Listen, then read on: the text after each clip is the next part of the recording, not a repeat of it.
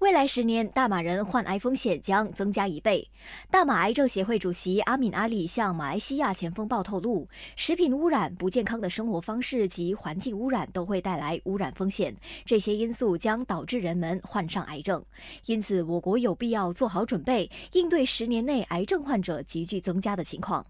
数据显示，从2012年到2022年这十年期间，我国的癌症患者数量和死亡率就增加了百分之五十以上，情况令人担忧。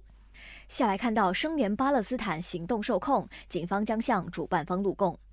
为了声援巴勒斯坦，我国多个非政府组织与政党从去年十二月二十六号晚上开始，一连六天包围美国驻马大使馆，以施压美方推进以巴停火。随着声援活动已在三十一号结束，吉隆坡总警长拿督阿劳丁表示，将援引二零一二年和平集会法令向主办方录取口供，并会在完成调查报告后交由副检察司定夺下一步行动。阿劳丁补充，在这六天的声援行动中，主办方给予警方百分之百合作，因此活动完全受控，没有发生任何不愉快事件。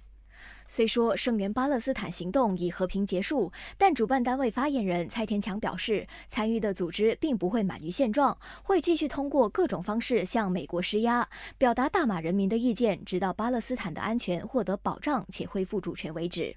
感谢收听，我是余文。